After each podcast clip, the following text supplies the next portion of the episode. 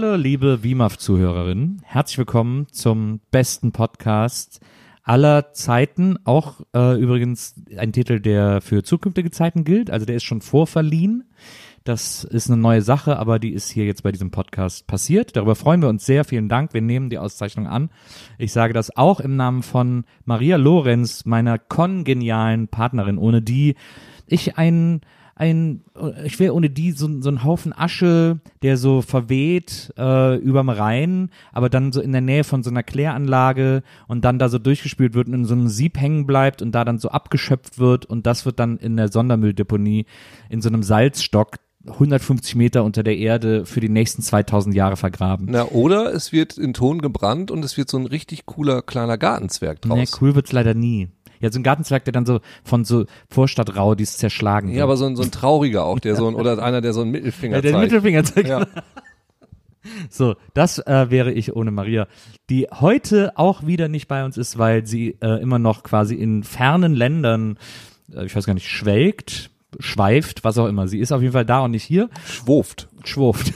genau. Deswegen habe ich, ihr habt ihn schon gehört, mir Verstärkung geholt von einem Gast, der ja ein äußerst gern gesehener Gast in unserem Podcast ist. Gehörter Gast. schon- Man sieht mich ja gar nicht. Sorry, ich will dich nicht immer Ja, aber ich, unterbrechen. ich sehe dich ja. das stimmt, das stimmt. Sorry, Deswegen, ja. ich, ich, ich, ich sag's ja aus meiner Sicht. Ah, verstehe, ich verstehe. aus meiner Wir sitzen Sicht. uns auch direkt gegenüber. Du kannst mich auch gerade sehr gut sehen. Muss man dazu sagen, ich sitze nicht hinter dir und atme dir heiß in den Nacken, sondern wir Das gucken stimmt. uns an. Wir gucken uns direkt an. Das stimmt. Es ist eines der äh, seltenen Podcast-Treffen nur von uns beiden, wo wir keinen Alkohol trinken. Also du trinkst Tee, ich trinke Cola. Äh, Wir trinken keinen Alkohol. Das, Du wolltest einen Schuss in Tee ich haben. habe oder? das Gefühl, dass wir bei dem, bei dem Thema heute, dass es also auch, um das überhaupt zu ertragen, sag mal, wo Maria nicht da ist, können wir uns eigentlich die Hosen ausziehen, oder? Absolut. Ach, du hast deine noch an, oder was? Na, auf jeden Fall äh, ist Uke bei mir. Uke Bosse, die Moderationslegende, äh, Schauspieler, äh, Spieleentwickler, Professor für Game Design. Soll man, sagen das eigentlich viele Leute dazu, wenn sie dich vorstellen? Hm? Sagen viele Leute, wenn sie dich vorstellen dazu, dass du Professor für Game Design bist? Weiß ich nicht. Sag mal, du hast jetzt gerade wirklich deine Hose ausgezogen. Dieser Kaffee, du hast mir erzählt, du hast heute Morgen einen Kaffee getrunken, ne? Der ist schon, der knallt bis jetzt noch, ne? Es ist, es ist, ich trinke eigentlich generell sehr wenig Kaffee, weil der immer so komisch Ich knallt und mir auf den Magen geht und Ja. komische Sachen mit mir macht und äh, ich habe jetzt so eine leichte Hyperaktivitätsspitze gerade erreicht Ja. mit äh, leichter Euphorisierung auch, Ja. die gleich mitten im Podcast auch zu so einem Crash führen könnte. Das könnte sein, dass ich ab der Hälfte einfach nicht mehr rede. Ja. Dann, aber dafür habe ich jetzt Tee, um das Niveau so ein bisschen wieder allgemein zu halten. Tein ist ja auch schonender besser, als, als Koffein einfach bei Das weitem- High hält länger und wird langsamer aufgebaut. Richtig, richtig, richtig. Und ist gesünder und jetzt habe ich auf jeden Fall meine Hose ausgezogen, weil das passiert selten, wenn Maria hier ist. Das stimmt. Eigentlich nie, kann man sagen. so gut wie nie vorgekommen. So gut bisher. wie nie vorgekommen. Auf jeden Fall äh, ist Uke bei mir, darüber freue ich mich sehr. Alte äh, Weggefährten, die wir sind. Und wir haben einen Film aus, beziehungsweise ich habe einen Film ausgesucht für uns, der auch, weil die Folge ist ja auch außer der Reihe. Maria kann nicht dabei sein, kann ihren Senf nicht dazu abgeben. Deswegen musste ich ein bisschen was finden, was vielleicht mit Maria nie möglich wäre. Wo Maria auch sehr, könnte. sehr glücklich darüber sein wird, dass du es mit ihr nicht gemacht hast. Nicht also nur das, sondern man kann vielleicht auch schon so viel vorwegnehmen. Der gesamte deutsche Film kann glücklich sein, dass Maria diesen Film nicht gesehen hat, Mhm. weil Maria und deutscher Film ist ja eine eine quasi nicht existente Beziehung, die aber in ihrer Nicht-Existenz schon super fragil ist. Mhm. Also ich habe ja letztes Mal kleine Haie gezeigt, da war sie sogar so ein bisschen, dass sie gesagt hat, war jetzt nicht, es war nicht alles schlecht sozusagen. Mhm. Also das, da habe ich schon es geschafft, so ein bisschen kleine Mäuer, kleine Vorsprünge einzureißen. Und hätte sie aber diesen Film jetzt gesehen, hätte sie nie wieder irgendwas geguckt. Die Mauer wäre wieder Deutsch spricht. aufgebaut worden Absolut. und sehr hoch und diese kleinen äh, Gartenzwerge, von denen wir gesprochen Ja. haben, die werden da alle vorgestellt worden. Nein, das geht gar nicht. Also muss ich auch sagen, aber ich finde es gut, dass Maria jetzt noch einen Grund mehr hat, sich über diesen Podcast zu freuen, Ja. weil es quasi ein Kelch ist, der an ihr vorbeigegangen ist, der leider mich getroffen hat. Das Ja. muss ich sagen. Ich finde auch schön, dass wir uns nicht drüber irgendwie austauschen, was wir denn jetzt mal, sondern du gibst mir einfach was. Und ich bin da ziemlich drauf reingefallen, muss ich sagen. Ja. Weil ähm, in meinem Kopf war das immer so ein Klassiker. Und ich dachte aus irgendeinem Grund, das wäre so ein Dokumentarfilm oder irgend so ein Sozialdrama aus den 80ern und 90ern über eine einsame Gestalt, wo die Zeiten sich geändert haben. du hast ihn verwechselt. Habe ich wahrscheinlich, muss ich. Ich weiß Ja, auch ja. gar nicht, welcher Film das dann jetzt Ich wäre. weiß, wo wir du hast ihn verwechselt mit dem Boxprinz. Das ist dieser Ah. Klassiker, wo auch alle immer auf YouTube diese Szene teilen, wo ein Typ über den Kiez läuft und einem so eine Schelle gibt mit voller Ach, Wucht. das, ja. Wo so ein Besoffener neben ihm läuft und ihm so eine Schelle gibt. Gut, äh, vielleicht ist es das. Aber ganz kurz, um nochmal auf Maria zurückzukommen. Ja. Hat Maria denn schon den ersten Otto-Film gesehen? Ja, eine Otto war sie auch immer. Ja, wollte ich sagen, das ist doch einer der besten deutschen Filme überhaupt. ja, für Maria ist ja einer der besten deutschen Filme äh, Kein Pardon. Ja, ist auch ein sehr Den guter kann die auswendig mitsprechen und den Ja, gut, dann geht's doch. Ja, ja. Ödipussy oder so ist ja, auch. eben Loriot ist ja auch, auch über jeden Zweifel gut. erhaben. Das, das Mörderspiel, das Mordspiel von 1970 mit Didi Hallervorden, den hat sie noch nicht gesehen. habe ich dir empfohlen. Das ist also, also ein krasses Der Ding. heißt, aber heißt ja das, nee, das Millionenspiel. Millionenspiel, Mörderspiel. Genau, Millionenspiel. Wahnsinnig gut. Na, ist ein super Film. Äh, okay, dann, ja, mehr, also ich weiß nicht, ob es noch mehr gute. Ja, Bang Boom Bang natürlich, was nicht Oh ja. passt. Mhm. Äh, Kleine Hai habe ich ihr gezeigt. Es gibt ein paar gute deutsche Filme, finde ich. Ich bin ja, ich bin ja auch einer der wenigen, der die Bettwurst, äh, der, der was abgewinnen kann, Mhm. au- außer ihre Skurrilität. Also auch, ich bin auch ein großer Fassbinder-Fan. Also Mhm. äh, Bettwurst ist natürlich Rosa von Braunheim, aber ich mag auch so Fassbinder-Filme. Faust Recht der Freiheit zum Beispiel, finde ich, äh, ist ja meines Erachtens, ich glaube, dass der von der Kritik immer falsch verstanden wurde, weil das meiner Meinung nach die große Fassbinder-Komödie ist. Und alle den immer viel zu ernst nehmen. Ich glaube, dass der da eine Komödie machen wollte, weil der irrsinnig lustig ist. Die unendliche Geschichte, hallo, Hallo? hallo, Hallo? hallo, Hallo? hallo, hallo, hallo. Oder Joey? Mit dem, kennst du nicht? Also auch, Joey? der war, glaube ich, war der davor oder danach von Petersen mit dem leuchtenden Telefon? Nee, Emmerich war das. Dem leuchtenden Telefon, das ist E.T. Nee, nee, dieses rot leuchtende Telefon, wo, glaube ich, immer der verstorbene Vater anruft oder so. Ah, ja, ja, ja, ja, Irgendwie ja, sowas. ja, ja, ja, stimmt. Das stimmt. war, äh, das war, glaube ich, Emmerich, so, glaube ich, eine der ersten Emmerich. Weil, äh, das Boot, auch sehr gut. Unendliche Geschichte war ja Petersen. Genau, das Boot auch. Ja. Und äh, Emmerich hat Joey und noch irgendeinen gemacht und ist dann nach Amerika. Okay. Also Joe, ich erinnere mich daran, dass ich das mal gesehen habe in einer Filmzeitschrift. Und äh, ich glaube, das ist aber ein Motiv aus E.T., weil er hat einfach das leuchtende Ja, das Herz von E.T. genommen. E.T.. Ja, ja, das ne? war auch kurz und, nach E.T.. Und das Telefon von E.T., zwei Dinge zusammen, leuchtendes Telefon, zack. Ja, es war ja so die Zeit E.T., Poltergeist und so, da gab's Mhm. immer diese komischen, diese komischen so Creature-Feature, die aber so auch immer so ein bisschen so Herz hatten oder auch so ein bisschen so diffus gruselig waren. Und Diffuselig. diffuselig. Ich mochte bei Poltergeist immer, ich glaube, ich habe den mit sieben das erste Mal gesehen in meiner Familie zusammen, weil der abends lief und meine Eltern, glaube ich, gedacht haben, auch der ist, das, Steven Spielberg ist da irgendwie involviert, der ist wahrscheinlich harmlos. Und dann war der aber ganz schön krass. Also beziehungsweise ich fand ihn damals voll cool und als ich ihn dann 25 Jahre später nochmal gesehen habe, habe ich gedacht, boah, der ist ja mega hart. Mhm, Und ich weiß aber, dass ich als Kind diese Szene immer am faszinierendsten fand, wo der Fernseher so nach ihr greift, nach Ja. dem Mädchen greift. Furchtbar fand ist ich, das. Das fand ich wahnsinnig cool. Ja, ist auch. furchtbar. Ich finde es. Nee. So, ähm, Ja. Ja, also wir äh, reden heute über den deutschen Film, von dem ich auch, ich habe ihn auch nie gesehen und ich dachte auch, es wäre so ein kultiger Film. Aber inzwischen hast du ihn ja wohl geguckt. Ja, ne? ja, Nicht klar, nur, ich hab- dass ich ihn dir jetzt nee, nee, ich habe erzählen ihn muss. heute geguckt. Nee, ich hab ihn, und ich hatte gedacht, vielleicht ist der so, ich habe gedacht, wird es kein Hammerfilm sein, aber vielleicht so ein bisschen witzig. Es kam, äh, es kam alles ganz anders. Anders. Ganz anders. Denn wir haben Der letzte Lude gesehen. Mhm. Der letzte Lude, ein Film aus dem Jahr 2003, also wirklich, dass er auch noch so jung ist, war, hat mich total umgehauen. Mhm. Hauptrolle spielt Lotto King Karl, der ja auch der Stadionsprecher des HSV ist. Mhm. Und Lotto King Karl, der hat so in den 90ern mal so ein bisschen Popkarriere in Deutschland gemacht, weil der gesagt hat, er hätte im Lotto gewonnen und würde jetzt auf seinen Job scheißen und Musik machen. Und hat dann so ein paar Lieder gemacht. Äh, ich glaube, sein größter Hit war Door ist die Tür.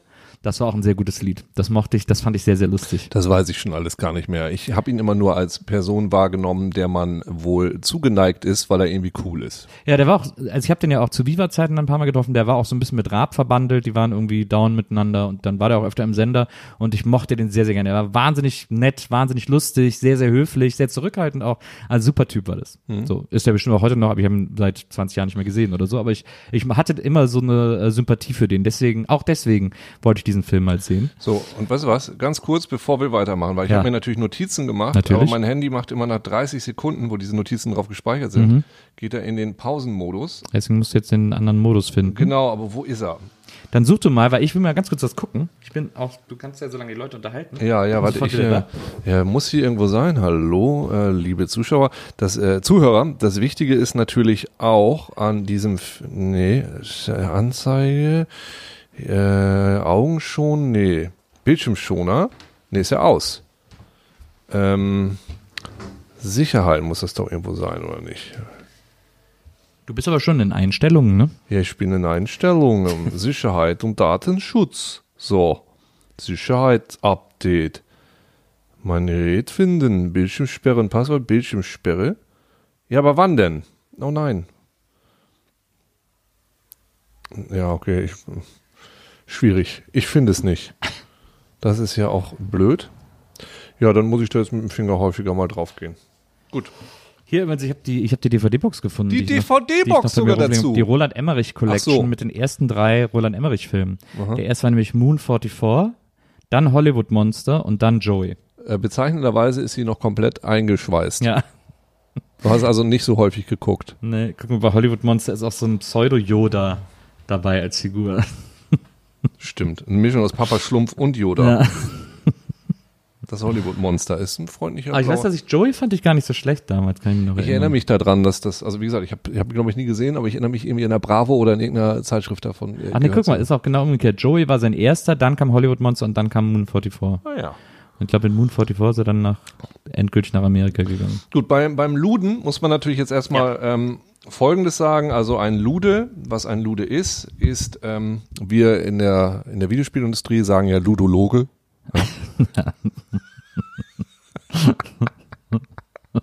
der letzte Ludologe. Wir, wir lachen auch hin und wieder mal über Ja. unsere eigenen Scherze, weil Ja. wir haben ja sonst nichts. Nee, Ähm, wir reden hier nicht von der letzten Laube nein, und auch nicht vom letzten Ludolf. nein, Und ein Lude ist auch nicht die männliche Version eines Luders. nein. Das muss man erstmal feststellen an dieser Stelle, denn Ja. ein Lude ist ein Zuhälter oder wie er im Film genannt wird, Was sagt er immer? Vollkaufmann. Nee. Vollkaufmann. Genau. der Vollkaufmann? Irgendwie sowas, ne? Genau. Und ähm, wie gesagt, ich habe tatsächlich gedacht, als du gesagt hast, der letzte Lude, ich dachte, ah geil, Bildungslücke, das ist doch Ja. dieser irgendwie Film und so und da dachte wie ich so an vergangene Zeiten auf der Reeperbahn in Hamburg und einer ist dann auch der letzte und er kommt mit der neuen Zeit nicht mehr zurecht Ja. und muss dann irgendwie damit klarkommen. Am Schluss nimmt er seinen Hut und und geht weg. Vielleicht so ein bisschen wie wie dieser Dieter Wedel Film, der König von St. Pauli, vielleicht in die Oh Gott, Richtung. ja. Sat 1 hat er, ja, der war. Auch, war auch nicht so richtig geil. Ähm, und äh, das habe ich so gedacht. Ja, Und dann begann dieser Film. ja. Ich dachte, naja, nee, all, allerdings kann man nach einer Sekunde sagen, nein, nach zwei Sekunden vielleicht. Also erstmal kommt natürlich, wer da alles gefördert hat und so. Ja. Und häufig ist ja so, je mehr Förderungen drin sind, desto schwieriger ist das, Ja. muss man auch sagen. Ja. Und dann beginnt ja dieser Film mit einer Star Wars Sequenz. Ja. Und da, ich finde, das stimmt einen schon relativ gut drauf ein, was man zu erwarten hat. Denn das ist ja eine Parodie. Ja. Und eine Parodie ist die niedrigste Form der, der Comedy. Also, wenn ich selber nichts Lustiges machen kann, verweise ich einfach auf andere Sachen und bin dadurch lustig, dass ich irgendwie schlechter auf dieses Ding verweise und zehre einfach von dieser anderen Sache. Ja.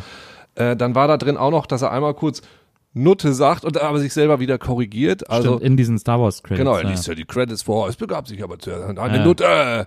So.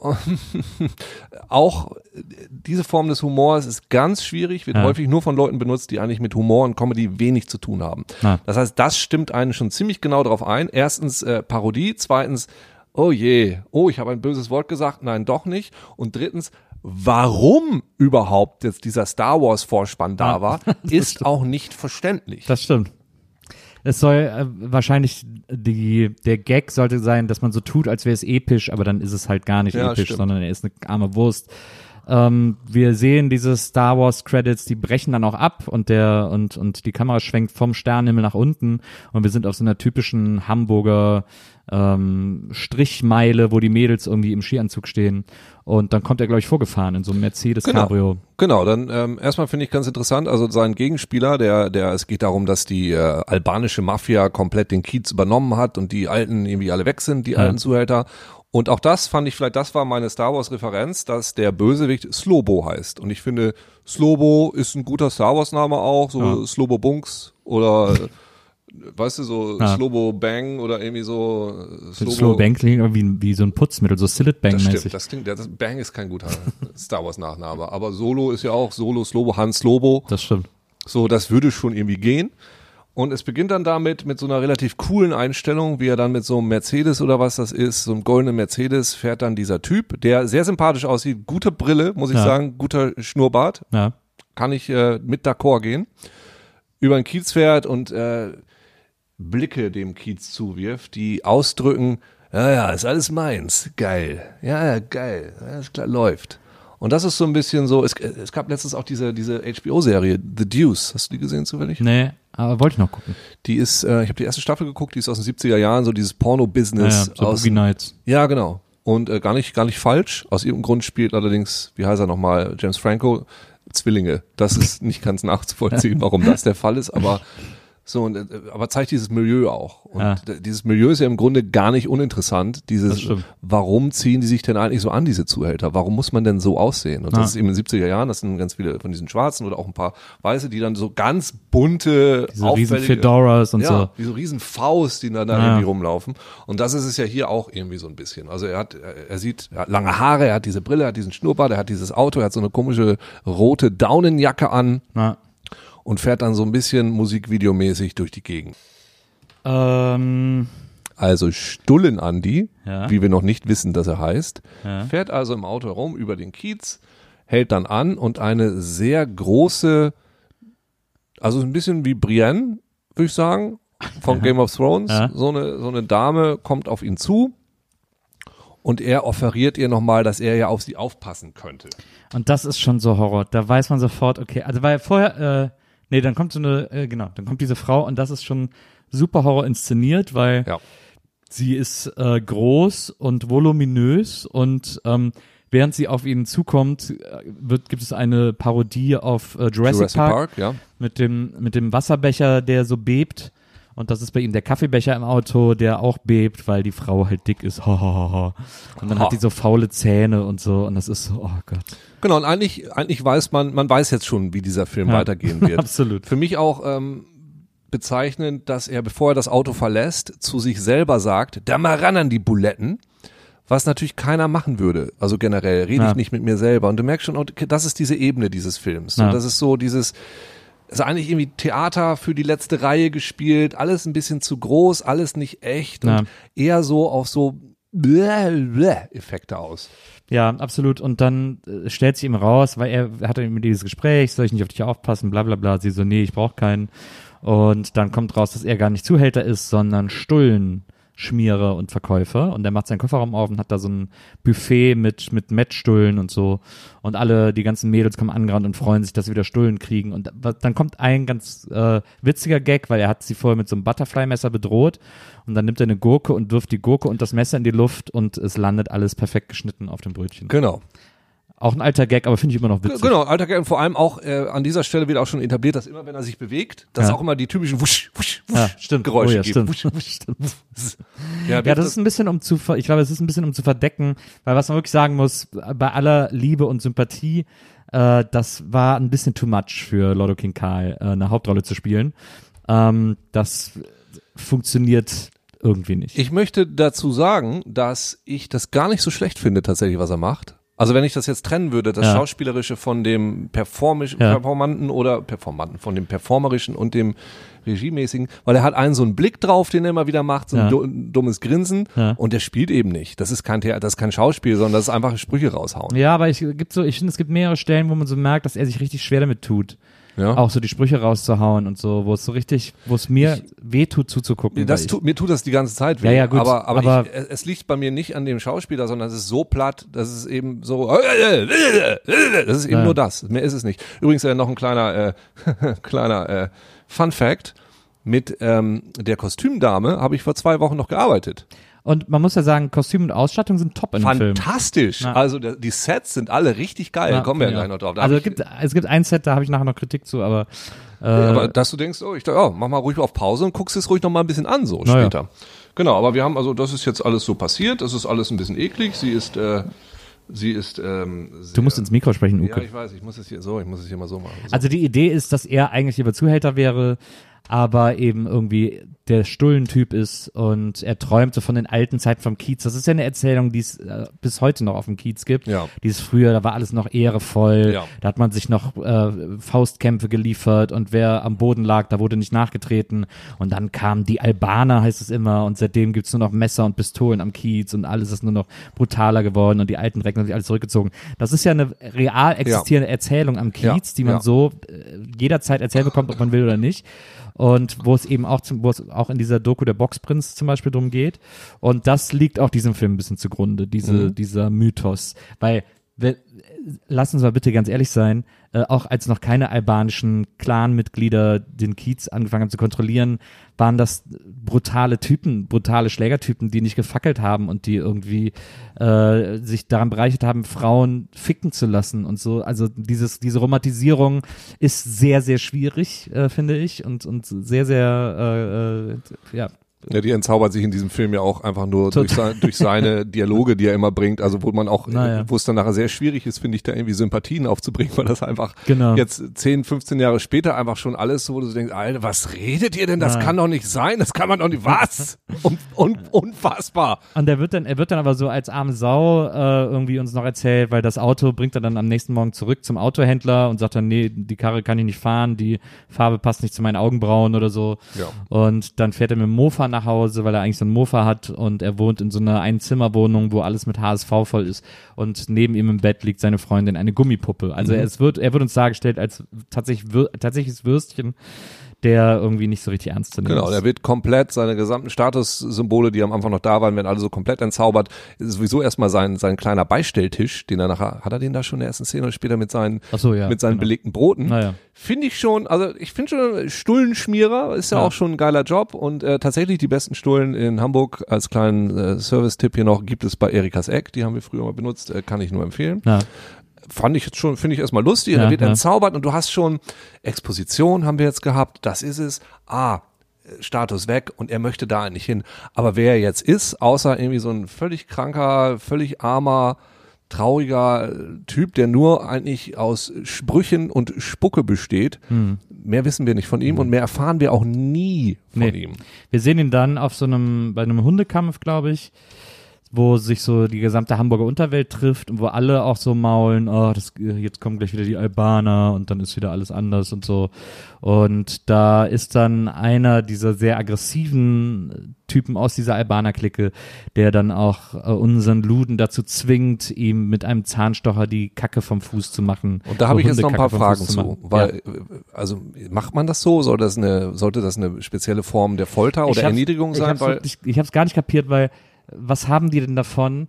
Also ich meine, der, der die Brote schmiert, ist ja per se schon der größte Lappen einer Ja. Gesellschaft. Ja. Also einer Zuhältergesellschaft. Ja. Warum er noch besonders erniedrigt werden muss, indem er die Scheiße aus den Schuhen kratzt. und vor allem, ich meine, du willst die Brote von ihm doch noch essen, also Ja. da kann er sich garantiert nirgendwo die die Hände waschen. Ja, Aber vor allem, warum denn mit einem Zahnstocher? ja das sollte natürlich eine Erniedrigung Erniedrigung, sein. der hatte gerade einen dabei, aber ich, Ja, ja. das hat, ich musste kurz nachdenken und das hat sich mir nicht hundertprozentig erschlossen. Ja, das, die ganze Szene, ich weiß auch gar nicht so richtig, wofür die da war. Ich glaube, da ging es nochmal so ein bisschen um diese Romantisierung und dieses Klarmachen, okay, Mhm. das sind jetzt hier die Chefs und so. Und dann können wir auch kurz äh, Alexandra Neldel sehen, die spielt Weißt du, wie die Hunde hießen? Ähm, Hitler. Ja, der Pitbull hieß Hitler. Und äh, Mösen Mike sein Rott Rottweiler. Mösen Mike.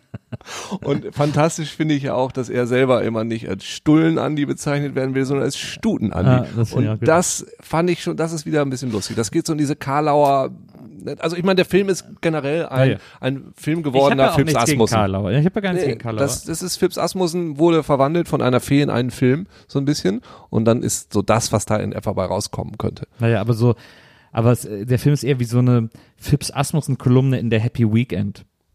Als wenn Phipps Asmussen eine Kolumne in der Happy Wie- Weekend oh, hätte. würde, wie, dann wäre das so wie der Film. wenn Wagner vielleicht in der Happy Weekend oder in der Coupé eine Kolumne hätte, vielleicht auch sowas. Vielleicht irgendwie so in die Richtung. So muss man sich das vorstellen. Auf jeden Fall wird dann nochmal so etabliert, die Zuhälterwelt. ja. äh, Erotikpost von Wagner. alle haben ein bisschen Angst vor Slobo und seiner Gang. Und ja, und die werden auch als besonders hart und böse dargestellt und so. Dann äh, kriegen wir die nächste Hauptfigur vorgestellt des Films.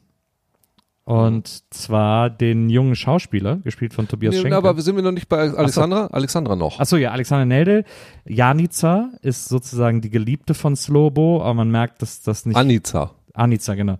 Ist die Geliebte von Slobo, man merkt, dass das nicht auf 100% freiwilliger Basis Ist So ist- nicht viel Gegenseitigkeit dabei. ist keine Nee. Liebes, Liebeshochzeit. Ähm, ja, sie ist irgendwie so, die kommt da irgendwie nicht so richtig raus, versucht aber auch. Sie, sie wirft so kleine Zettelchen weg und so, so kleine Ja. Geheimbotschaften Ja. irgendwie, mit denen sie anscheinend irgendwie um Hilfe bittet oder so. Genau, also ein guter Trick auf jeden Fall. Man wirft einfach Zettel und wie eine Flaschenpost, die finden normalerweise schon die richtigen. Na, Was ist, was macht eigentlich Alexandra Nedel heute? Die war ja damals einfach so, die war ja ein Star dann, ne? Wann war denn das mit, mit, wie hieß das Ding noch, wo sie die Frau mit der Brille gespielt hat? Die war erst mal gute Zeiten, schlechte Zeiten. Genau. Dann war sie im Playboy. Äh, den Playboy habe ich tatsächlich damals gekauft. Ich oute mich hier. Dann verliebt in Berlin, meinst du? Verliebt in Berlin war sie auch? Ja, nee. War das, das war doch die mit der Brille. Nein, sie hatte doch dann diese Serie. Das war doch diese Serie. Verliebt in der- Berlin, genau. ich hab's gerade mit Berlin Berlin verwechselt. Das war sie nicht. Nee, äh, verliebt in Berlin. Verliebt. Genau. Ja. Da war sie doch ein, ein ziemlicher Star so für Ja. eine Weile. Ja. Das war, ich weiß gar nicht, 2003 war Verliebt in Berlin, war das 2003. Es muss so ungefähr die gleiche Zeit Irgendwo sogar da in der gewesen Richtung, ne? Ja, ich, ich fand die immer sehr sympathisch, ja. Ähm, und ja, und dann hat sie ja auch das, danach auch noch die Wanderhure gemacht. Äh, Ach ja, die. Wanderhure, richtig. Ja. Die Wanderhure. Sat 1 Film. Ja. Naja, und da spielt sie jetzt auf jeden Fall sozusagen die weibliche Hauptrolle, ein bisschen auch so das Love Interest, vor allem von unserem Luden, von unserem letzten Luden, der sie ganz toll und aufregend findet und immer stottert, wenn sie in der Nähe ist und so ein dümmliches Grinsen kriegt und so, weil er sie ganz, ganz toll findet. Sie sieht auch wahnsinnig gut aus in dem Ja, Film, muss man sagen. hübsch, das stimmt. Und ja, das ist so die weibliche Hauptrolle, die kriegen wir da auch noch irgendwie kurz etabliert. Ja. Und dann sind wir bei dieser anderen Figur. Genau. Und da wird's dann, für mich, da wird's so ein bisschen Meta, Ja. weil ich tatsächlich finde, dass, also wir sind bei dieser anderen Figur, der ist ein, ein Schauspieler, ein Soap-Schauspieler, der gerade ein Casting hat, wo er einen Luden spielen soll. Genau. Und in einem Film, der der letzte Lude heißt. Ja. Also irgendwo ist da jetzt so eine Metaebene, Ja. ist der letzte Lude jetzt Stullen Es Andi ist, oder ja, es ist ja sogar, der Film ist ja eine Konstantin-Produktion und dieses Casting-Studio ist in so einem Konstantin-Haus, da hängen überall nur so Konstantin-Plakate vor der Ah. Tür und so von Konstantin-Produktion und auch innen drin hängen lauter Konstantin-Plakate. haben sie einfach so. genommen. Also ich, für mich sind solche Metasachen immer ein bisschen schwierig, weil äh, wenn du auf einer Filmhochschule bist, Ja, ja. die Es Filme, ist, die gemacht werden, ist, oh, wir machen einen Film über, darüber, wie man einen Film ja, macht. Das ist immer das große Problem. Der große Circle Jerk. Ja. Ähm, das ist natürlich, das sind dann Insider, die man als Nicht-Brancheninterner gar nicht kapiert. Ja. Und da weiß auch keiner, was das soll. Aber das gibt's ja oft. Das ist ja oft so, dass Filmemacher dem verfallen. Ja. Das machen zu wollen. Es gibt wirklich nur ein, einen Hauch von Beispielen, wo das, wo ein Film über Film machen funktioniert. Living in Oblivion ist ziemlich gut. Ja, der ist selbst den finde ich, also finde ich auch sehr gut, finde ich auch phasenweise schwierig, aber finde ich auch sehr gut. Ich fand auch hier äh, Baufingers große Nummer mit Steve Martin, wo Eddie Murphy Ja, die Hauptrolle in einem Film spielt, ohne das zu wissen. ja. Der hat das irgendwie auch ganz schön gemacht. Aber Ja. dann wird's schon langsam, schnappt Shorty, war ja, glaube ich, auch, ging's, glaub den mochte ich nicht. Den mochte ich überhaupt nicht. Aber da ging's auch darum, dass er einen Film macht. Ja, ja, das war aber eher so ein, so ein Krimi-Ding oder so. Ah, nee, ja. Also das, naja, so, aber, aber da muss ich jetzt zu sagen, dass diese Casting-Szene ist für mich, ich fand, schauspielerisch fand ich die richtig gut. ja, Die Casting-Szene, wo er schlecht diesen äh, Luden spielt, fand ich richtig gut. Ja. Die fand ich richtig, das fand ich richtig gut. Und das tut mir so ein bisschen leid, weil das Schauspiel, wenn er dann nachher also gut spielen soll, ja, das funktioniert leider echt nicht so richtig, also Ja. gar nicht, bis hin zum ganz merkwürdigen Grimassieren. Also er sitzt danach und zieht immer so eine ganz komische. Schnute und das alles so total drüber und alles wieder so, hä? Also sehr viel hä? Acting, also sehr viel Close-Ups und alles so, was? Hä? Nee, wie? Hä? So, ganz viel davon. Aber diese eine Szene ist tatsächlich, ich finde die richtig gut. Da habe ich richtig Spaß dran gehabt, an dieser Szene, wo er schlecht einen Luden spielt. mit Peter Rütten als Caster. Ja. Und ich glaube, ist nicht sogar Ralf Kabelka dann sein Manager oder so? Ich glaube, das ist äh, Kabelka, den man jetzt heute aus dem Neo-Magazin kennt. Echt, ist der das? Der spielt auf jeden Fall, ich glaube, er ist das. Ich glaube, das war der Agent von ihm. Ah, weil dieser Agent, okay, ich habe ihn nicht erkannt, falls er das ist, den fand ich sehr seltsam, weil der redet, als wäre er synchronisiert die ganze Zeit. Ja, es sind viele synchronisiert im Film. Vielleicht Im Film wurde sehr viel Ja. synchronisiert. Ja, ist ja auch eine Kunst, wenn du es kannst, dich selber so sprechen, als wärst du synchronisiert, Wahrscheinlich, mal wahrscheinlich guter Tonmann am Set gewesen. Ja. Immer das Handy angehabt wahrscheinlich oder Ja, so. das passiert mir auch so, häufig. Hat Ja. immer so gebrummt. Nee, auf jeden Fall ist dann, er ist dieses Casting, der macht's halt ganz schlecht und dann sagt der Typ, du hast überhaupt keine Ahnung, was ein Lude ist, verpiss dich aus meinem Castingbüro. Und dann, äh, dann geht er weg. Und dann, das fand ich ganz lustig, dann geht er zu seinem Auto. Er ist halt so, er hat so eine, ein rosa Jackett an mit einem rosa Pulli über den Schultern. Er ist so richtig so ein Schauspieler. Da finde ich das Kostüm so ein bisschen, weil die Hose passt überhaupt nicht ins Jahr 2003. Das ist da auch schon mega out. Also es hat nicht so gut gepasst, aber sei es drum. Er äh, steigt in sein Auto und sein Agent läuft die ganze Zeit neben ihm, ja. Und dann sagt er, äh, ja, ich habe die Rolle nicht gekriegt, das ärgert mich so. Und der Agent sagt, ah, ist doch scheißegal. Und das, das fand ich ganz lustig. Der Agent sagt dann nämlich zu ihm, willst du nicht erstmal eine Platte machen? Ja. Kannst, kannst du auch selber singen? das fand ich tatsächlich, ähm, das fand ich irgendwie ganz witzig. Das äh, hat mir auf jeden Fall als Gag sehr gut gefallen. Und dann sagt er, nee, ich will das jetzt machen und ich werde einen Weg finden. Ich, ich muss das Method Acting mäßig machen. Ich muss herausfinden, wie so ein Lude ist. genau. Und dann fährt er los mit seinem Auto. und dann lauert er quasi, also in der Zwischenzeit sind so ein paar Sachen passiert, die irgendwie, was, tun die irgendwas zur Sache? Ach so, ja, genau. Ja, der, der, äh, der Slobo Ja. Ist für 24 Stunden in Albanien, um dort ein Musical zu starten, das Albanien mit Ausrufezeichen heißt. Mit Andrew Lloyd Webber. Und er braucht irgendjemanden, genau, Andy Weber. Fand ich auch lustig. Stimmt. Andy Weber. Ähm, und er braucht jemanden, der auf Anica aufpasst, der aber ihr nicht gefährlich werden kann. Also er braucht schon den letzten Loser, ne? Na. Nicht den letzten Luden, sondern den letzten Loser. Ja. und kommt eben so auf Stullen Andi. Weil auf seine, seinen Kollegen, den kann er nicht trauen, die sind alle wilde Hunde, die, da kann alles Mögliche passieren. Also sucht er sich ihn und gibt ihm den Auftrag, dass er in seine Wohnung kommen soll und auf Anica aufpasst, die Ja. abends auch noch einen großen Strippauftritt hat. Genau. Da freut er sich erstmal der Andi und denkt, da wird er jetzt was. Ja, ne? das, ja. das ist seine große Chance. Ja. Und die fahren weg. Und in dem Moment kommt dieser Schauspieler an und trifft auf ihn.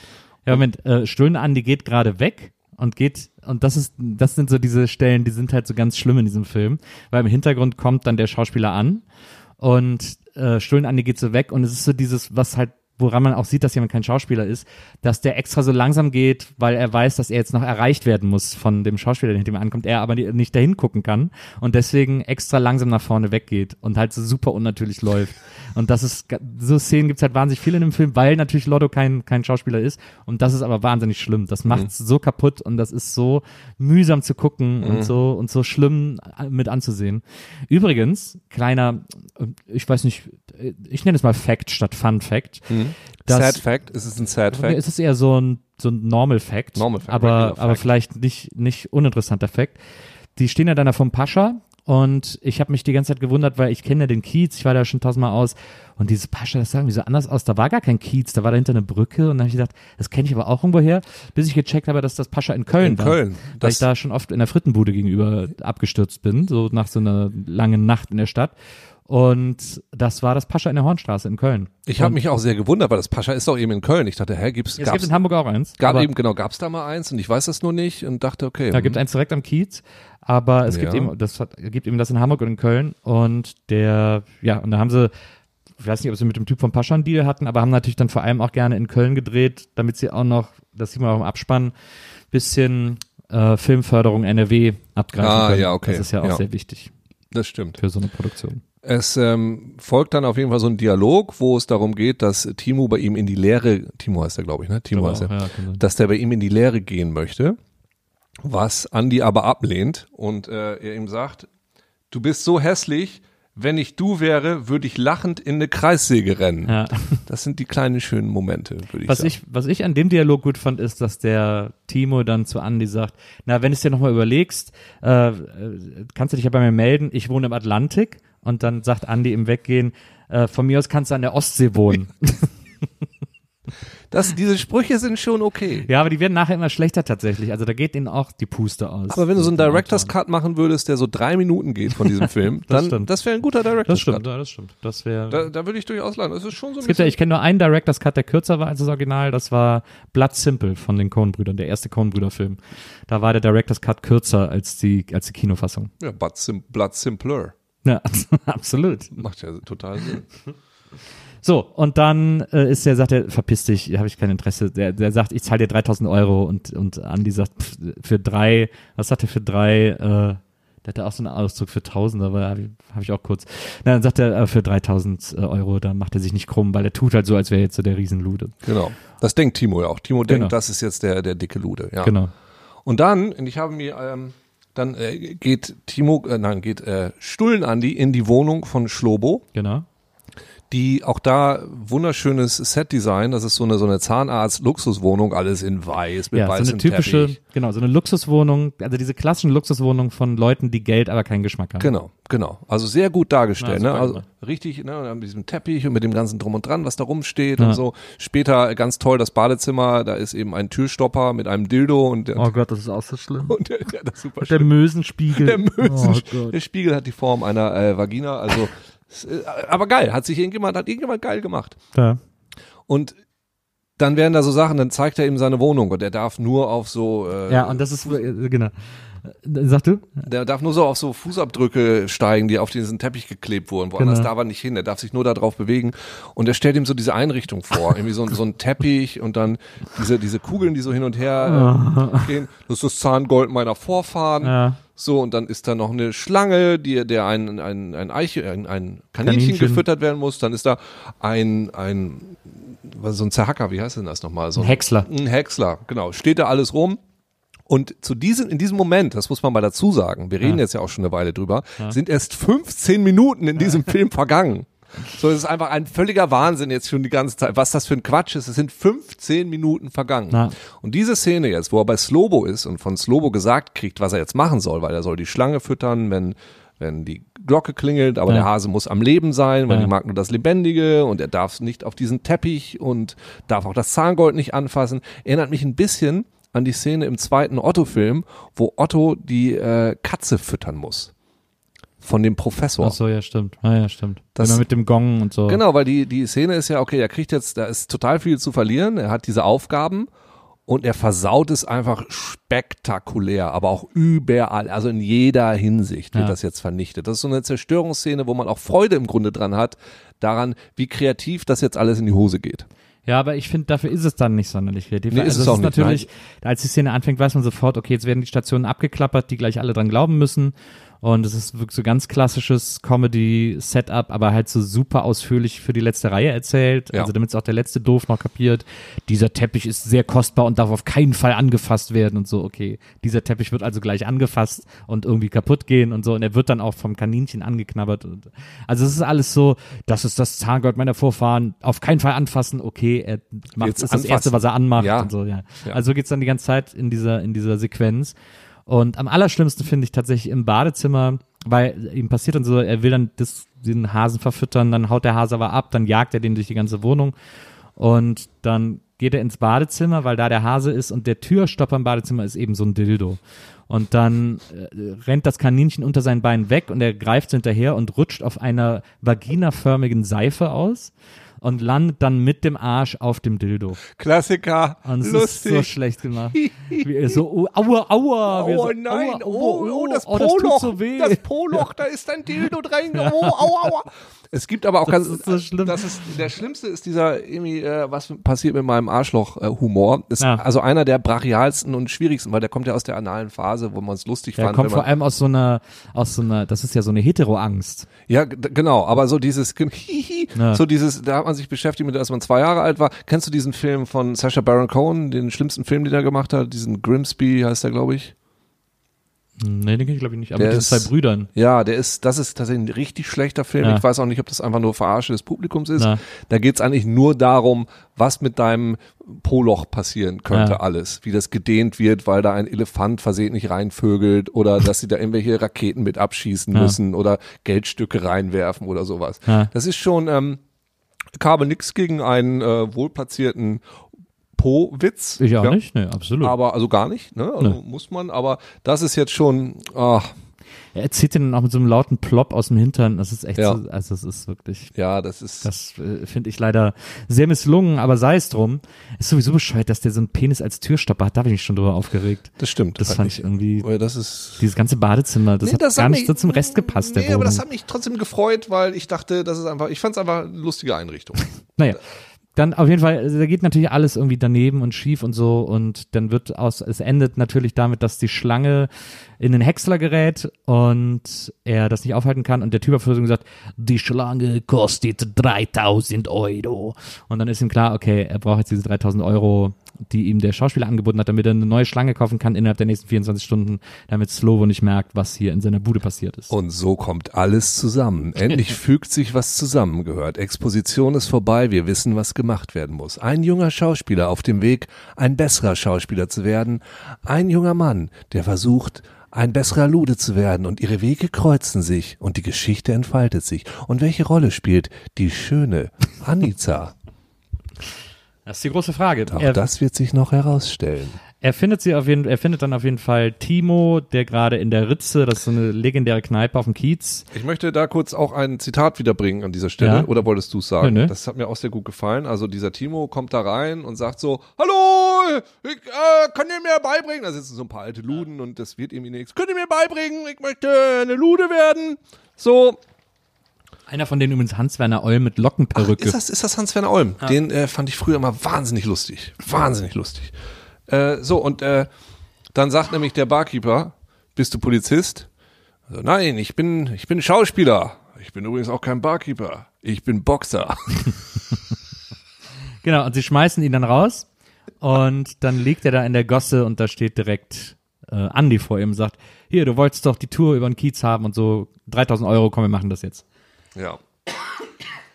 Ja, und dann gehen sie los und, äh, und, und Andi sagt, okay, hier äh, ist der Laden, hier sind ein paar Nutten, ähm, so, das war's, 3000 Euro. Ja, das, aber man muss bitte auch dazu sagen, wie schlimm das ist, was da jetzt Naja. an, an, an Sprüchen fällt, die man vielleicht noch so halbwegs zwinkernden Auge sagen kann. Aber ich sag dir, ruf mal Sophie Passmann an und erzähl ihr, was da für Sprüche fallen. Das, ich möchte auf gar keinen Fall, dass irgendwer diese Sprüche an den Kopf geworfen Nein, kriegt. ähm, ist das eine Nutte oder eine normale Frau?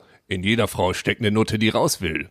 Ja, Ei, das ei, ist ei. richtig gruselig. Warum stehen die Weiber so auf Blasen? Weil das so gesund ist. Vom Löffel Tagessuppe sind mehr Vitamine als in einem rechtsdrehenden Joghurt. Genau, und das ist so, das soll so Ganz- gemein, äh, das soll ja, die, also die Idee dahinter, warum Andi immer solche Sachen sagt, ist, dass wir als Zuschauer wissen sollen, dass er eigentlich ein Lappen ist und Ja. ein Loser und jetzt so tut, als wäre er so eine große Nummer und deswegen versucht, möglichst krasse Sprüche zu droppen. Das ist sozusagen die Ja. Idee, die die Autoren hatten, die wir als Zuschauer, so, wo wir so eingeweiht sein sollen. Funktioniert aber hinten und vorne nicht. Man denkt die ganze Zeit nur, was laberst du Ja. denn für eine schlimme, Ja. äh, maskuline, maskuli Maskulisten-Scheiße. Was redest du für einen frauenverachtenden Müll? Wieso soll ich denn darüber lachen? Ja, oder wie soll ich da irgendwie eine Sympathie aufbauen? Genau. Also ich, diese Sympathie geht immer noch darüber, dass er einfach irgendwie ein Loser ist. Maskulist, gibt's das Wort? Ja, ja, das sind so, das sind die, die sich als Gegenentwurf zu Feministen Ach so, ja, sehen. logisch, macht ja Sinn, kann Ja. ich nicht. Äh, genau, aber es ist so unsympathisch, es ist, so hart unsympathisch, dass es echt alles schwierig ist. Du hast also diesen unsympathischen äh, möchtegern Luden und den auch unsympathischen möchtegern möchtegern Luden. Na, So, und diese zwei erleben jetzt Abenteuer ja, zusammen. das ist ganz schlimm. Die gehen dann zum Beispiel in die Wohnung, weil dann sagt er, du kriegst das Geld nur, wenn du mir deine Ludenwohnung zeigst. Und er sagt, okay. Und dann nimmt er ihn mit in die Wohnung von Slobo und zeigt, führt ihn da so ein bisschen rum. Und da ist ja auch die ganze Zeit noch Anica in ihrem Schlafzimmer, auf die äh, unser Lude ja eigentlich aufpassen soll. ja. Und die kriegt dann ganz schnell mit, was da läuft und droht so ein bisschen sozusagen Andy zu verpfeifen und auch dem Schauspieler zu sagen, dass der nicht und so weiter und so fort. Und sie weiß ja, dass Andy dann Ärger kriegen würde von Slobo. Und deswegen beschließen die beiden zusammenzuarbeiten, weil sie braucht irgendwelche Papiere, die Slobo irgendwo Genau. gebunkert hat, Genau, um, um wieder frei sein zu können. Um wieder frei sein zu können. Genau. Wir haben jetzt also das Gefühl, sie wurde da äh, gegen ihren Willen gefangen genommen worden. Und was ja auch eine plausible Story ist und dass der jetzt geholfen werden muss. Ja. Genau. Dann gibt es eine ganz furchtbare Fake-Sex-Szene, ja. wo weil er so tun muss, als ob weil, weil Boah, Leute, also der Film ist so schlimm. Ja. Da- Wir sind jetzt irgendwie, weiß ich nicht, bei, nach einer halben Stunde oder so oder vielleicht, ja, halbe, dreiviertel Stunde irgendwie. Es ist wirklich so ein schlimmer Film. Man ist die ganze Zeit, man schämt sich wirklich die ganze Ja. Zeit, dass dieser Film existiert. Genau, aber nochmal vielen Dank an dieser Stelle, Nils, dass wir gerade diesen Film machen. Wir hätten auch über die über Friends sprechen können, so die ersten drei Staffeln oder vier oder irgendwie was Schönes, aber nee, es musste der letzte Lude sein, weil ich, ich sehe da auch langsam irgendwie ein bisschen Programm. Du willst mich einfach auch ein bisschen ärgern, ne? Lustig fand ich das übrigens, dass äh, Peter Rütten hier den Caster spielt in, Mhm. in dem Film. Und ich zufällig gelesen habe heute, dass letztes Jahr, äh, ich glaube letztes Jahr der letzte Lude auch ein Film bei Schläferz war. Ah, was ja. Peter Rütten zusammen mit Kalkofe macht, also die schlechtesten Filme aller Zeiten auf Tele 5 und da haben sie den Film auch gezeigt. Ah, Meta. Meta. Nochmal Meter, Meter, Meter sozusagen. Metapeter. Der Meter. Der Metapeter. Da ist er dann noch drin. Gut, da ist dann also Die Fake-Sex-Szene. Fake-Sex-Szene, irgendjemand kotzt sich auch noch in die Hand. Oh ja, stimmt. Und äh, sie, Oh er klatscht immer so und kommt dir Geld und das ist richtig, richtig unangenehm alles. Oh, so, ja. dann, dann fahren sie jedenfalls gemeinsam auf den Kiez und dann wird Timo erstmal weggeschickt, um sich umzuziehen, um sich Mhm. so anzuziehen wie ein Zuhälter, damit die beiden jetzt auch mal miteinander reden können Ja. oder sowas. Ja. Und ähm, Übrigens, dabei läuft der Song 21st Century Boy von, äh, von äh, oder Man äh, von ähm, T-Rex.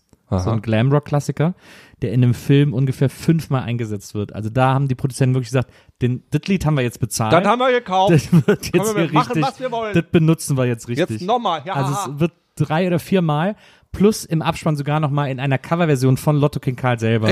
Äh, kommt dieses Lied in dem Film vor. Ja, und die GEMA rechnet das wahrscheinlich nur einmal ab. Da gab es dann auch so eine Szene im Auto, wo ich auch gedacht habe, ah, auch ein richtig guter Kunstgriff, ähm, wo äh, man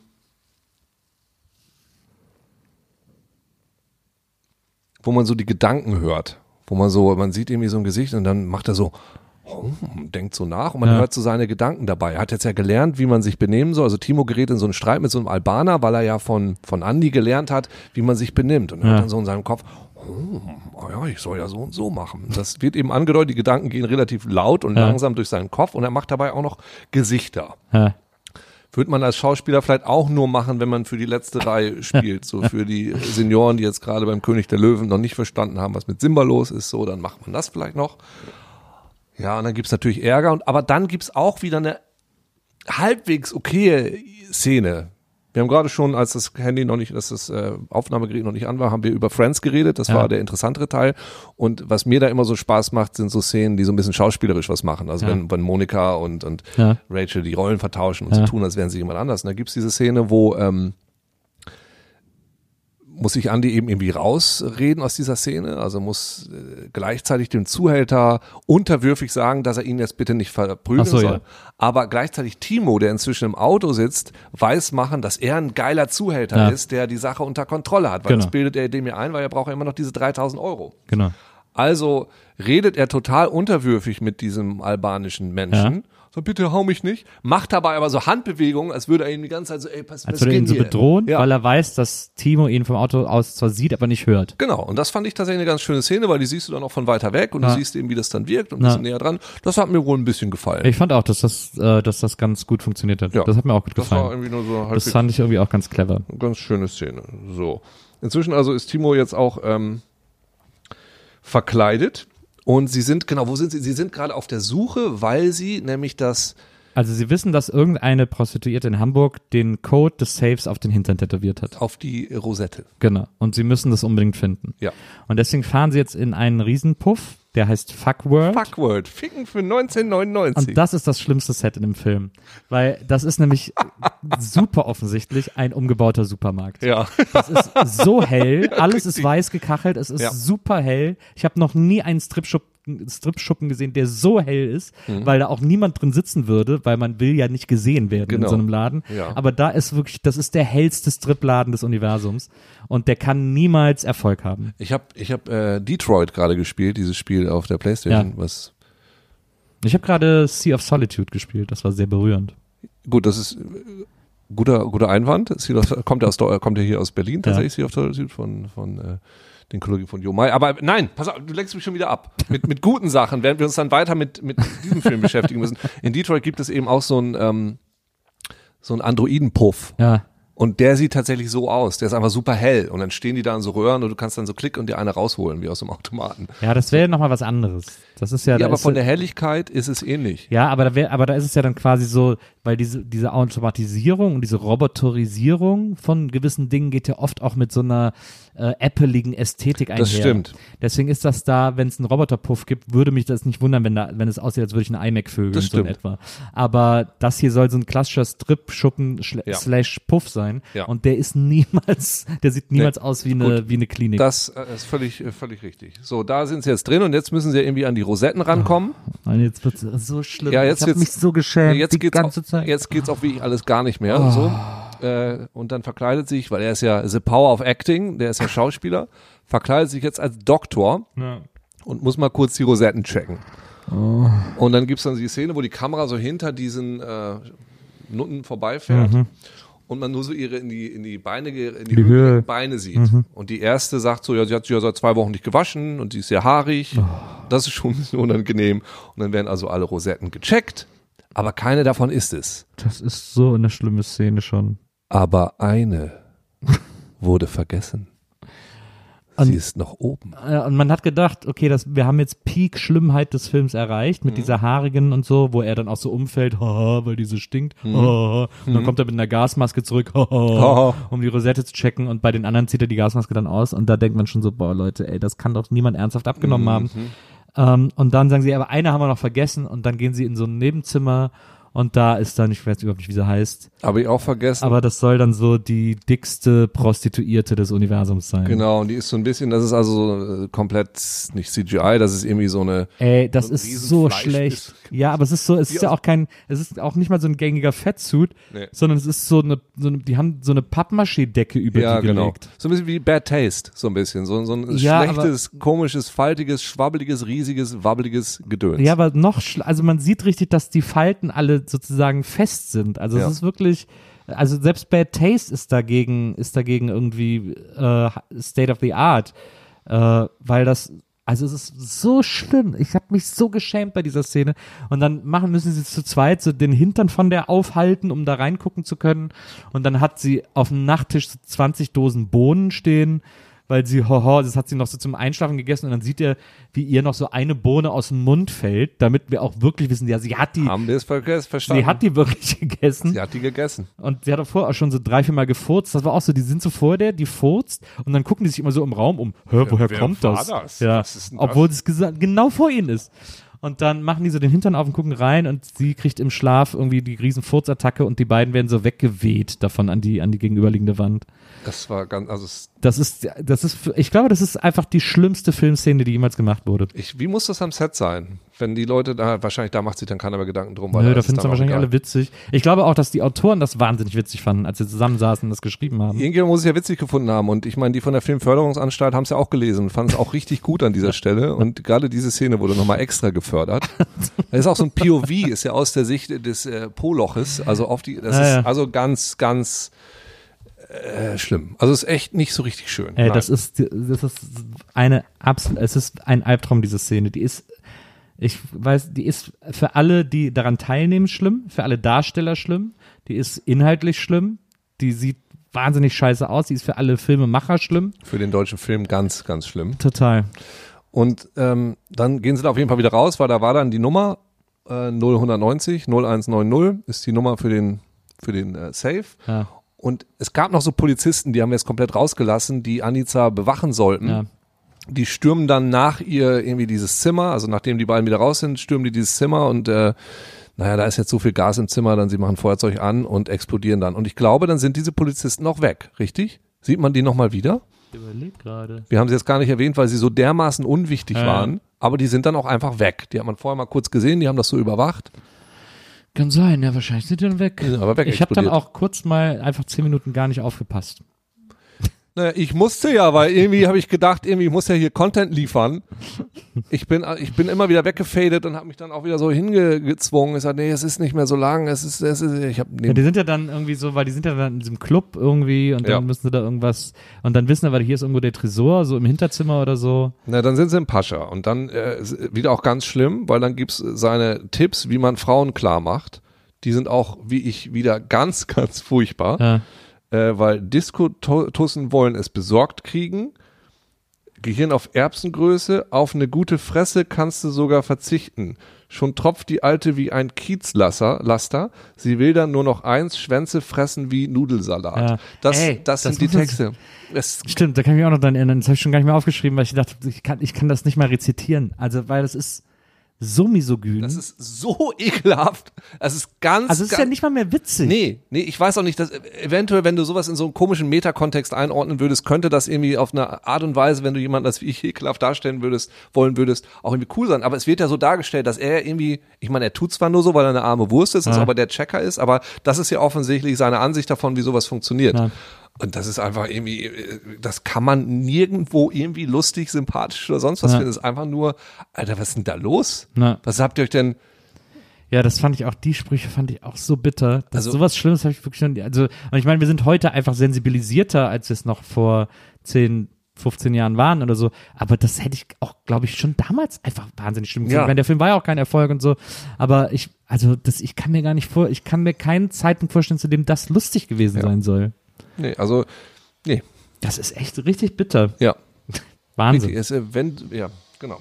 So, auf jeden Fall, äh, dann tanzt sie auf der Bühne und währenddessen gehen sie zum Pool. Ja. Zum Pool, zum, jetzt habe ich den schon verraten, Naja. wo der Safe drin ist. Der Zum Safe Pool. ist in einem Pool und dann, und dann soll aber ein Hai drin sein. Ist aber gar nicht, sondern nur eine Makrele. Ja. Timo springt rein, weil der Pool ist da unten drin, der, Ja, der Safe der ist Safe. unten im Pool. Ja. Und äh, währenddessen liest Andi auf der Wand, dass ja Makrelen das Lieblingsessen von Killerhaien sind. Und Kommt eben der Hai.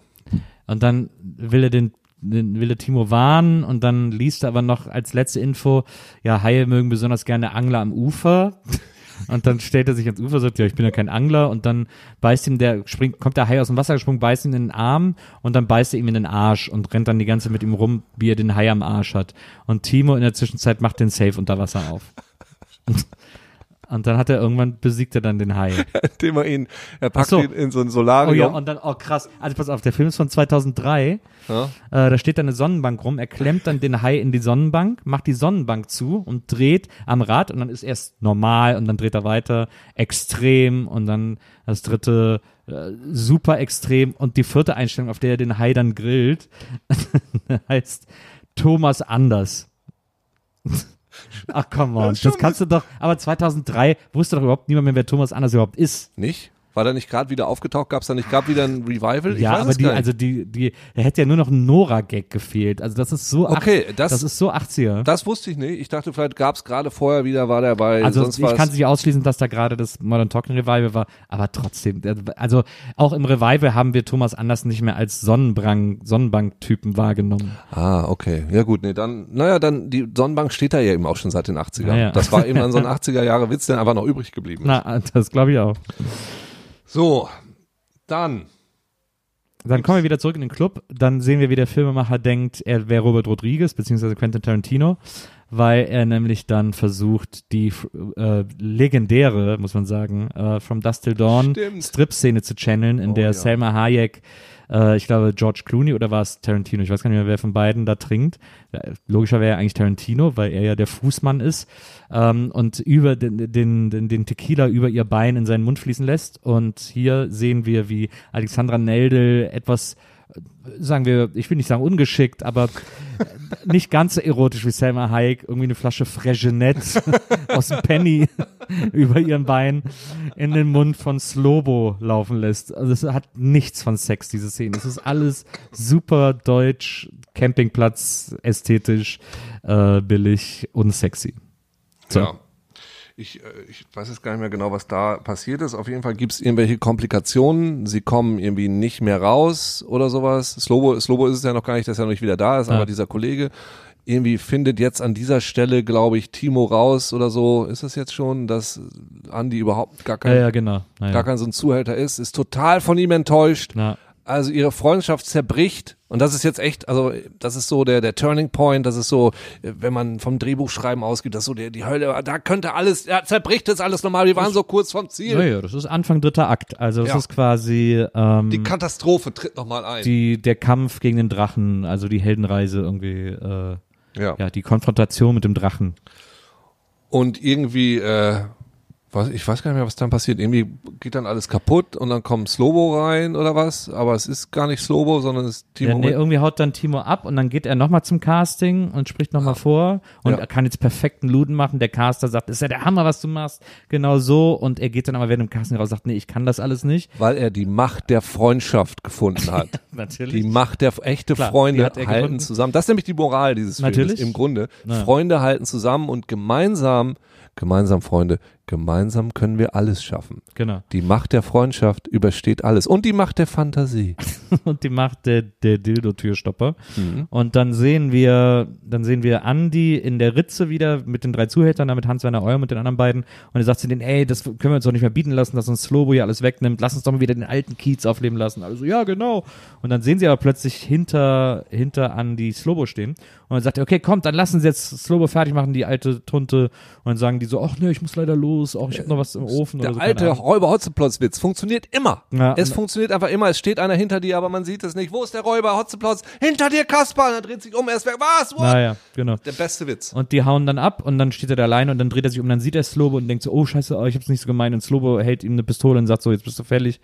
hält eine Pistole vors Gesicht und er hat Angst und dann drückt er ab und dann ist das aber eine Gag-Pistole, aus der eine Fahne von St. Pauli erscheint. Das ist natürlich auch wie ein Todesurteil für den HSV-Fan Andy. Und dann wird die, äh, dann nimmt Slobo, zieht an seinem Kinn und zieht sich Mission Impossible gleich eine Maske vom Gesicht und ist nämlich Timo. Bei Special Effects, er ist Schauspieler, man hat immer Special Effect Typen dabei, hat er nämlich. Na. Und er hat es einfach geschafft, sich so zu verkleiden. Äh, nächste Schritt ist dann, die beide gehen zurück ins Pascha, wo Anica immer noch gefangen gehalten wird mit ihren Dokumenten, die, Ja. die jetzt irgendwie wieder haben, die anderen. Ja, ja, Und Timo muss jetzt Slow-Mo spielen, Slobo Genau. spielen. genau. Aber es kommt, wie es kommen muss. Der echte Slobo kommt. Ja, und jetzt, genau, der echte Slobo kommt und dann müssen sie beweisen, wer von euch ist der echte Slobo. Und dann wird's mega unlogisch, weil jetzt haben nämlich ähm, Anica, Andy und Timo haben einen guten Trick rausgefunden, wie sie Slobo sozusagen davon abhalten können, sie zu erschießen, indem sie nämlich äh, sagen, hier, deine beiden Bodyguards, die haben ja auch mit Anica geschlafen. Und dann sagt er, was? Und Anica checkt sofort, dass das der Plan ist, sagt so, ja, stimmt. Und die beiden Jungs so, nee, das stimmt auf gar keinen Fall, Slobo. Und er so, was? Und flippt so aus und knallt die beiden ab. Dann kommen nochmal zwei. Dann äh, sagt die, äh, sagt Anica, ja, mit denen habe ich auch geschlafen. Die beiden so, hä, was? Und, und Slobo sagt so, ich flipp aus und knallt die beiden auch ab. Dann sagt, dann ist quasi, sind alle Bodyguards tot. Dann sagt Slobo, ja, ich habe ja Gott sei Dank noch zwei. Kommt mal rein, Peter und Peter, keine Ahnung, wie auch immer sie heißen. Dann kommen noch zwei so Typen rein. Und dann sagt Slobo, so, wen erschieße ich denn jetzt mit meinen letzten zwei Kugeln? Und dann denke ich, okay, also jeder Drehbuchautor hätte dann jetzt gesagt, dann sagen sie es zum dritten Mal, man Ja. kann einen Witz immer dreimal Ja. machen. Äh, dann sagt sie jetzt bei dem das auch nochmal und dann erschießt er die beiden auch noch. Aber gar nicht. Du ist plötzlich gar nicht mehr. Der Trick funktioniert plötzlich nicht mehr.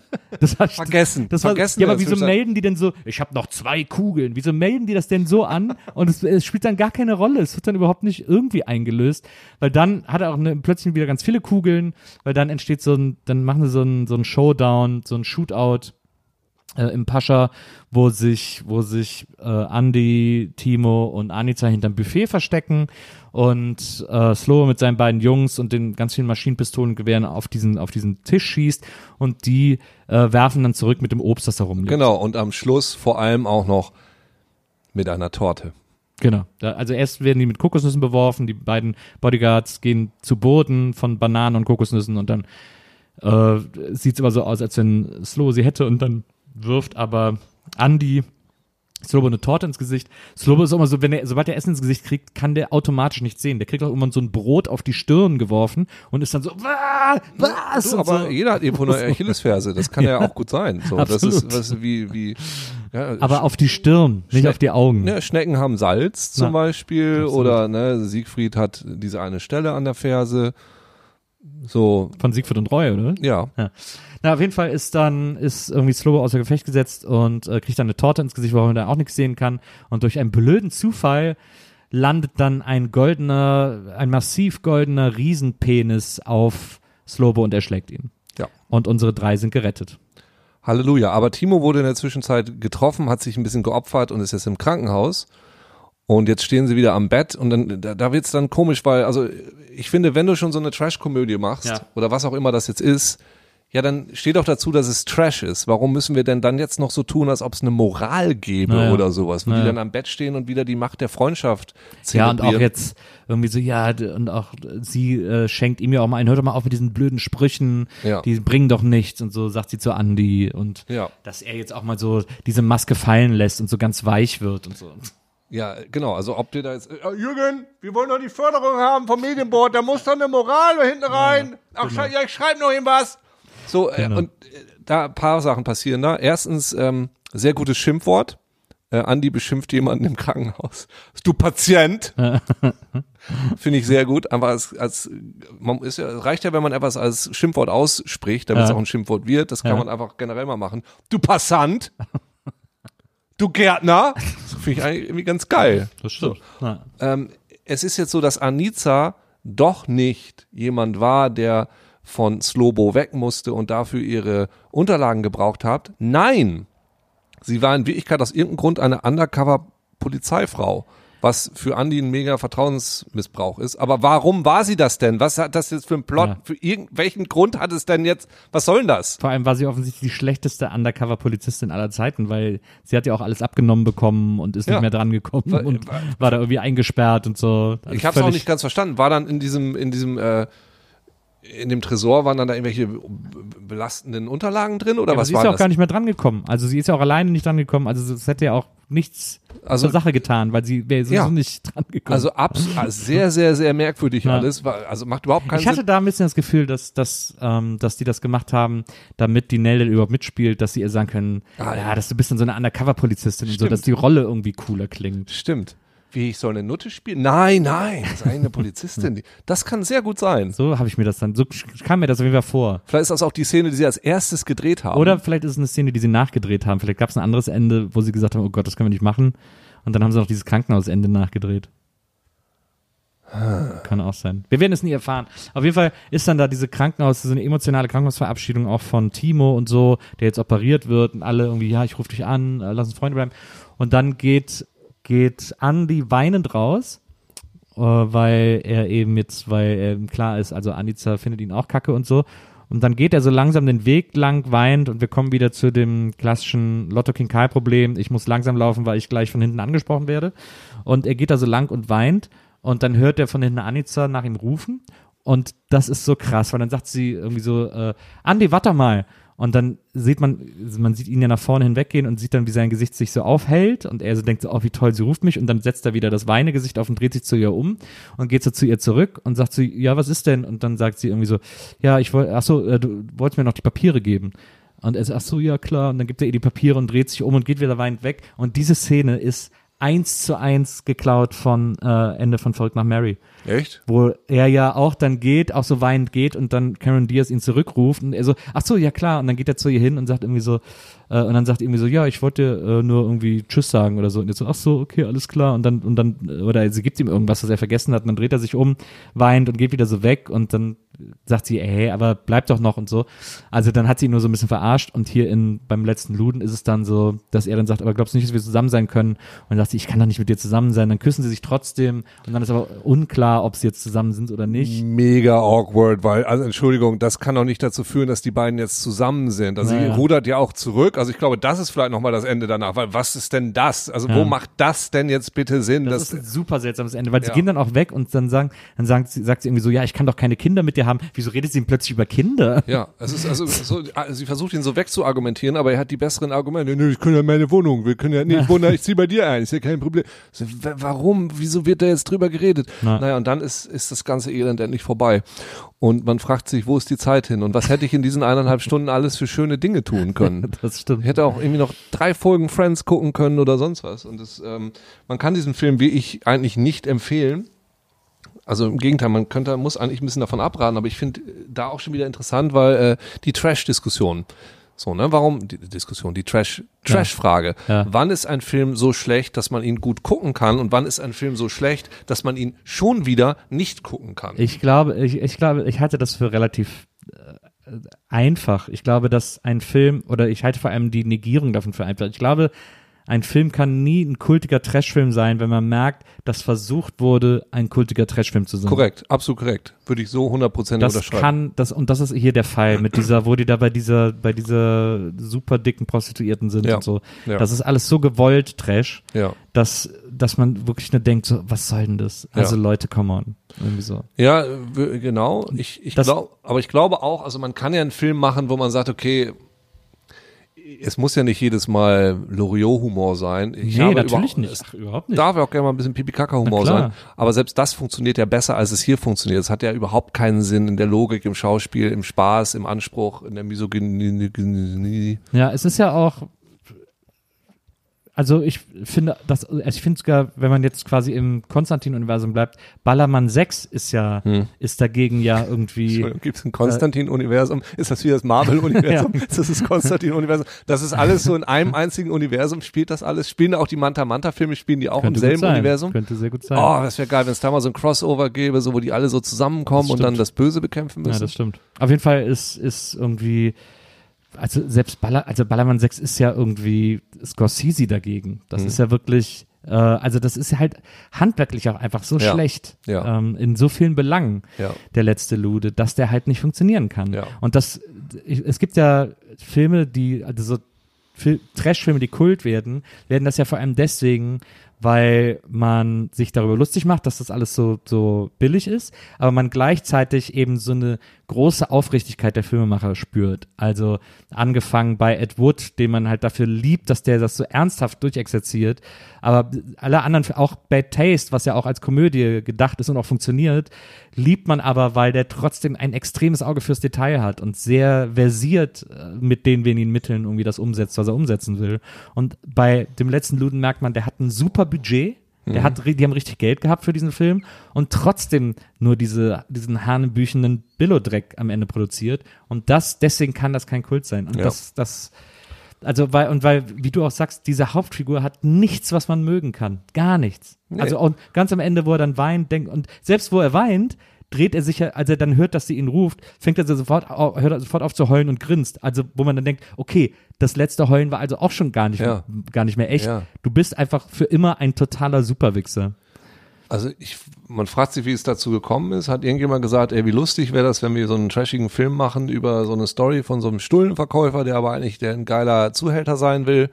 So ist es ja Ich, vielleicht ja, irgendwie ich finde, die Geschichte liegt sogar nah. Also so Ja. einen Film zu machen, Ja. gerade so in der Zeit, das war auch so die Zeit, als der Boxprinz rauskam Mhm. und irgendwie äh, hier der, die St. Pauli-Sache irgendwann lief, ein bisschen kurz davor, glaube ich. Also das eine, eine witzige Geschichte über einen Zuhälter zu machen, gerade von so Hamburger Originalen, Ja. die im Lotto ja eins ist, Ja. das liegt irgendwie total auf der Hand, finde ich. Oh, Gunther Gabriel spielt ja auch mit. Genau, Ne? Günter Gabi spielt mit. Ähm, dann gibt's noch, noch so ein Hamburger Original, das da irgendwo mitspielt. Also das, ich finde das völlig Ja, naheliegend ja. und finde das auch völlig in Ordnung. Finde Ja. das auch ein gutes Sujet ja, sozusagen, weil nicht? das Ja. unverbraucht ist eigentlich für, eine, für einen Komödienstoff. Aber wie man das so vor die Wand fahren kann, das finde ich echt den Wahnsinn. Also das hat mich richtig schockiert heute, als ich das gesehen habe. Aber den Karrieren von Lotto King Karl und Alexandra Nelle hat es ja keinen Abbruch getan. Und Tobias Schenke, ne. Das Für- weiß ich gar nicht. Was der macht, weiß ich nicht. Aber ich meine, ich meine, sie hat danach noch die Wanderhure gespielt, also hat sich noch ein bisschen weiterentwickelt in der, in der Richtung. Lotto macht jetzt, er ist eigentlich noch sehr zufrieden und glücklich. Naja, na, Lotte war ja schon immer sehr zufrieden. Der hat ja eh mal auch was anderes gemacht. Das Ja. war ja für den, glaube ich, nie wichtig jetzt, oder der hat nie nur davon gelebt.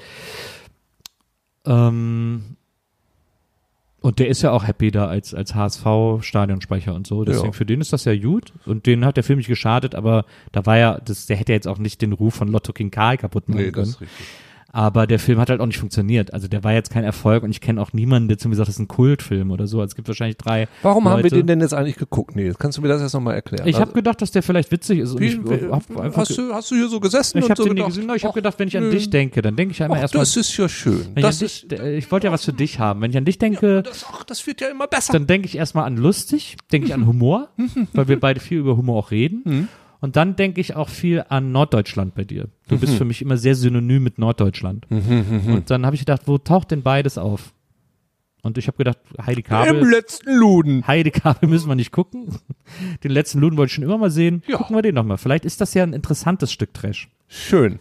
Schön. Ich wusste äh, nicht, dass es so schlimm wird. Ich finde diese Hinführung durchaus, äh, kann ich so, äh, finde ich okay. Ich sehe dich dabei auch, wie du gerade auf der Couch saßt und dabei so trankst und dir so Gedanken gemacht hast. Also auch so mit Ja. Voice-Over Ja, hört man so ja. Gedanken, da läuft so ein leises Luisa-Lied. Klar. Ach, der Uke mit so einem Echo, er kommt Mhm. zu Besuch. Welchen Film sollten wir? Ja, genau so war das.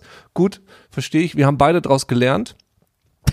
Ähm, aus dieser Sache. Äh, und ähm, ich ziehe mir jetzt mal meine Hose auch mal wieder an. Diese, also ganz mini kleiner, jetzt am Ende der Folge, vielleicht nochmal ein ganz kleiner Mini-Podcast-Tipp von mir an dich, Uke. Mhm. Ins Mikro sprechen hilft.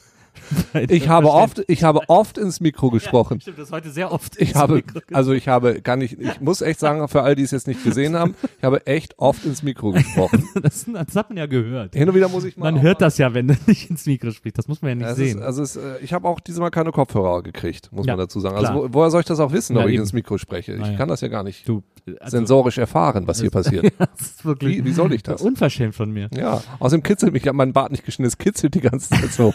Wenn ich jetzt so nah dran bin, dann möchte ich auch mal ein bisschen weg.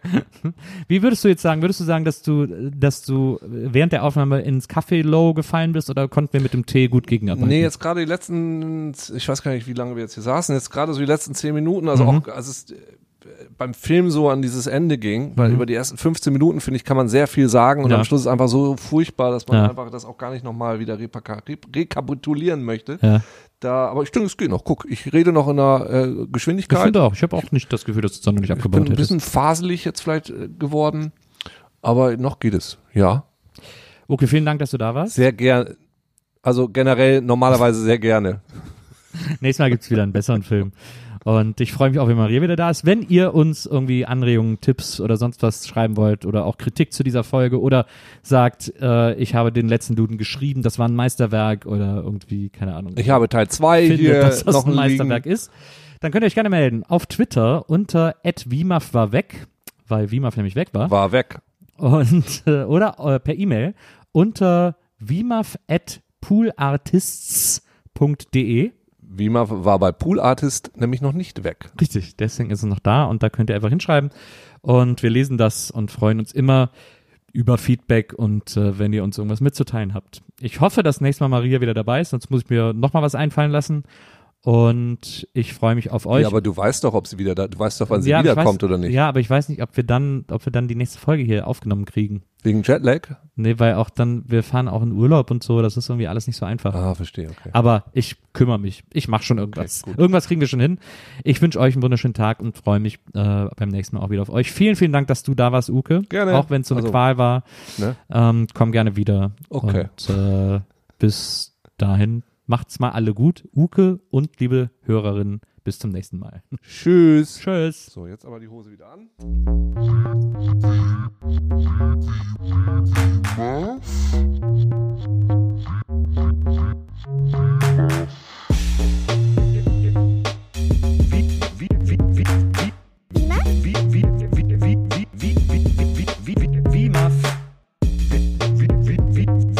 Wiedersehen, Wiedersehen, Wiedersehen macht Freude.